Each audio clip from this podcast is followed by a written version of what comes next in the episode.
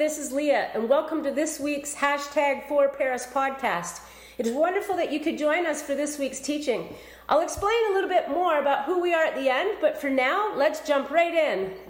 And so it's great that you're uh, joining us uh, today. Uh, some of you may be watching this uh, directly on New Year's Day, and so again, uh, happy uh, Happy New Year's. not sure kind of what your traditions are. If you're having brunch, actually, for us in person at church, we decided to throw some have some brunch with people, um, ask some questions, just make it a little bit more casual. And so um, I got my one of my new favorite mugs here, one of these for Paris. if you want one of these send me an email. We can maybe uh, hook you up. And so, uh, just uh, great to be with you. So, I know one of the traditional things about New Year's is people make New Year's resolutions. And uh, not sure if you're that kind of person or not, but I was reading recently some stats around people who make New Year's resolutions. And it's kind of startling in some ways that 52% of people believe that when they make the resolution, that they're going to be successful.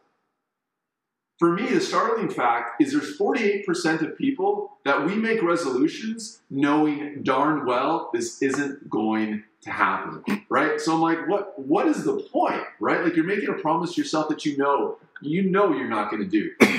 The stats are this: 12% of people actually complete the resolution, whatever it is. And so the 52%, um, they're kind of uh, disappointed. Um, on average, they say people drop off within the first 45 days, which, which is actually better than what I thought it was going to be. You know, within a, a month and a half, people kind of stop. The top four resolutions that people make every year around the world kind of land in these categories.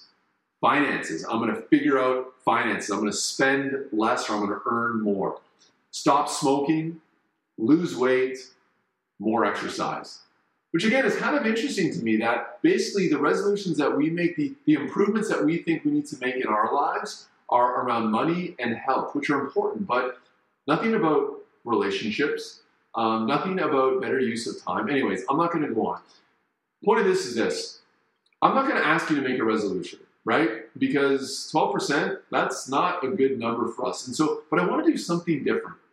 I want to ask you to consider two questions today.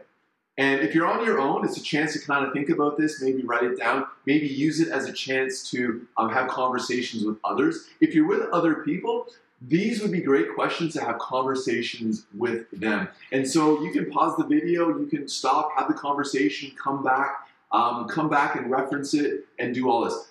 My one ask is this. Okay, I'm not I'm not overly demanding. My one ask is this: is be specific. Be specific, because Think about it this way when you recall an event in your life, something that was amazing, the more specific you are as you're retelling it, the the more meaningful it becomes, the, the, the, the more you kind of get back into the moment. And I think sometimes we're just not specific enough. We, we talk in far too general of terms. Okay, so, so first question is this, and it's more of a reflection and a remember piece. And so take a few moments to think about it. Um, maybe write it down. But the question is this the past year, where is somewhere that you've seen God at work in your life? Where is somewhere that you've seen God at work in your life? I don't know, maybe you want to pause the video and then uh, come back but I think it's important to take these moments that actually throughout the Bible, we are called constantly to remember. Oftentimes, the, the prophets, the, the people of God come in and say, Remember, remember in former days, remember what God has done. Too often, we're, we're too quick to think about what is next, what is coming, what is happening, and we don't take enough time to pause and to remember and reflect. So, think about where is somewhere that you have seen God at work? This is important because of what the next question is going to be. So take as long as you want. I'll be here. Come back, and we'll jump into the next question. Because the next question is going to be less about making a resolution and more about what I refer to as an intentional desire. And so the question is this In what area of your life do you want to see God at work? Let me say that again. In what area in your life would you like to see God at work? Maybe it's something you never really thought about. Maybe sometimes you sit there and you struggle and, and you think, you know, I'd like, I'd, I'd like God to become more real, or I'd like to experience more of God in my life, or I wish, I wish God would be working in this way. And, and my question to you is, well, have you been specific? And have you asked? I, want to I want to jump into a, passage in the Bible in, in Matthew chapter 7. And these are the words of, of Jesus. And it comes early in his ministry at a time where Jesus has spoken a lot about what it looks like to follow him, about what it looks like to be to, to make him the center of your life. And there's this final section where Jesus talks about effective prayer. Now, prayer is conversation with God. And so it's right here that Jesus like basically here, listen, this is this is a life hack, right? If you want to be in relationship with me, there needs to be a conversation, needs to be a dialogue. And so this is what Jesus says in Matthew 7, verse 7. He says, Keep on asking, and you will receive what you ask for.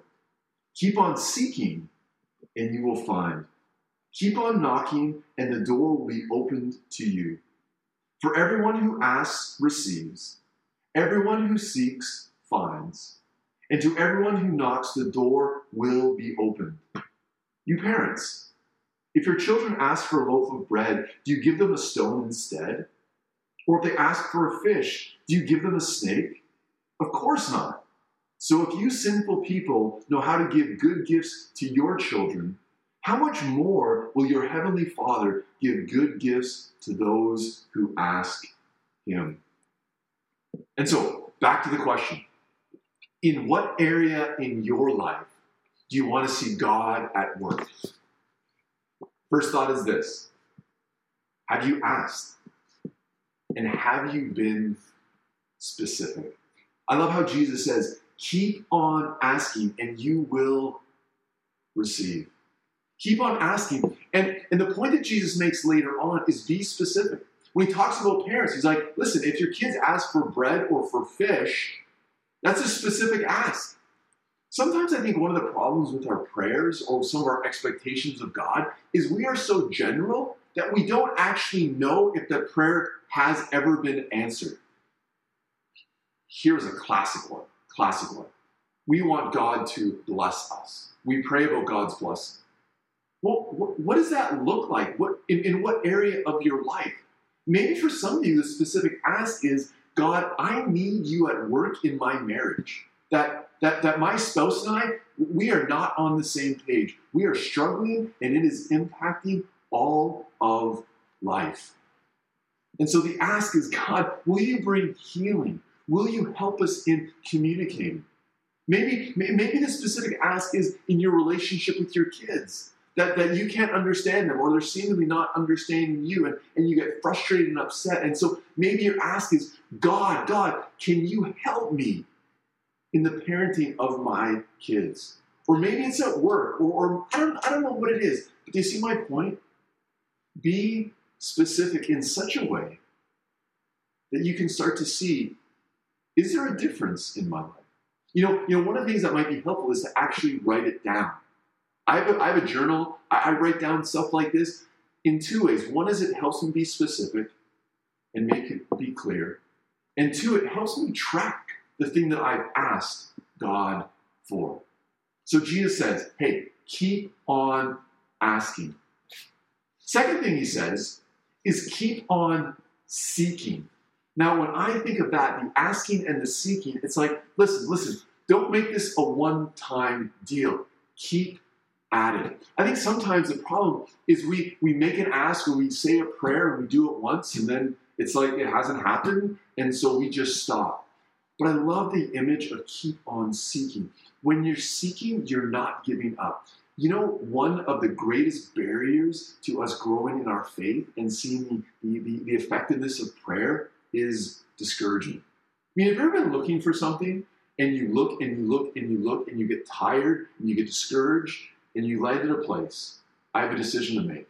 I'm either going to keep on looking or I'm just going to give up. I'm just going to walk away. And I wonder if too often we, we walk away from the very thing that we're asking God for. And so keep on seeking. And the final thing is keep on knocking. Now that's an interesting one because Jesus says, listen, we're talking about prayer. He's like, so ask, seek, and then knock.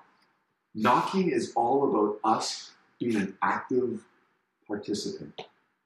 That prayer is not just me sitting back and saying, Well, God, I asked. God, I asked again, and God, you're clearly not doing anything. Have you ever considered that prayer is a two way street where, where the very thing that, that we're praying for, God is inviting us into as well?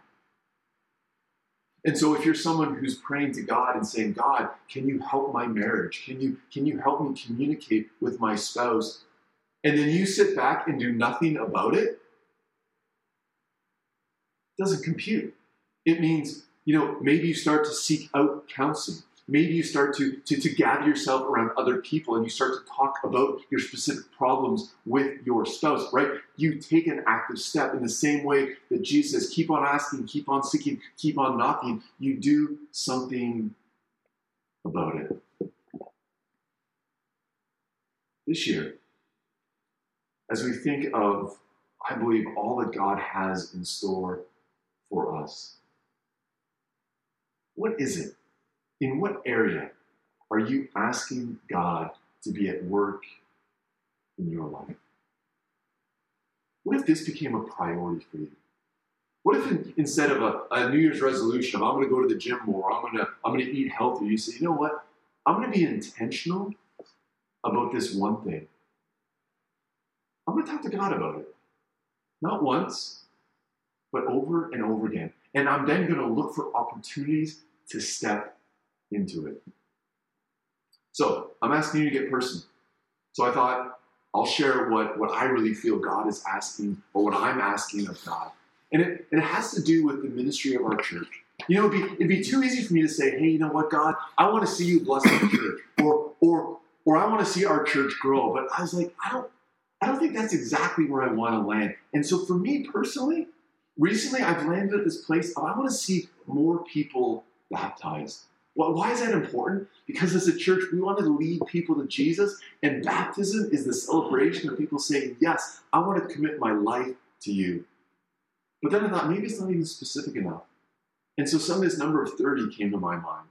And I'll be honest with you, that, that seemed like a big number. But I was like, no, I'm, I'm going to pray for this year that in our church, we are going to see 30 people baptized. And so I'm going to pray about this. I'm going to keep praying about it. And I'm going to be intentional about what I am doing as a minister of this church. So we are continuing to reach out. We are continuing to make invitations. We are continuing to rely and to see what the Holy Spirit is doing. So, like, guess what? Guess what? Throughout the year, we can come back together and we can hear some of the stories of what God is doing in your life. I don't know about you, but I'm not too fussed about New Year's resolutions because I'm going to give it up anyways. What about, it? what about it? we take a step of faith and say, God, this is where I want to see you active in my life. And we ask and we seek and we knock. And then we begin to see what God is going to do.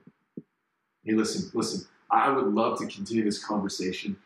Write down what you're talking about. Share it with me, or, or, or, share it with us in terms of, of the ways in which you see God at work in your life so we can celebrate this together.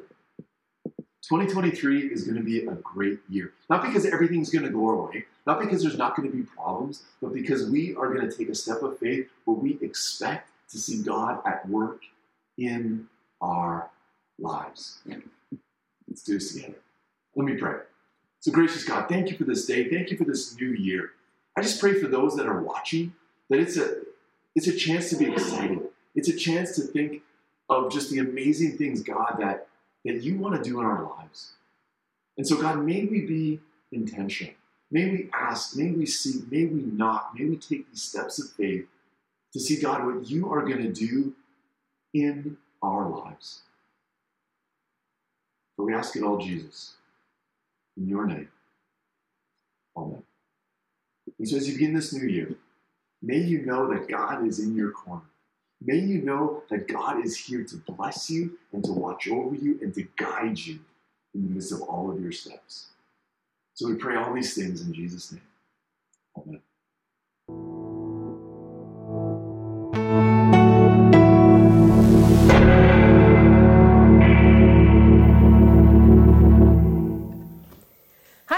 This is Leah. Thanks for listening to our podcast today. We hope that you were encouraged by what you just heard. Just so you know a little bit more about who we are, hashtag for Paris, our church is about creating a culture that shows people that we are for them and for our local community.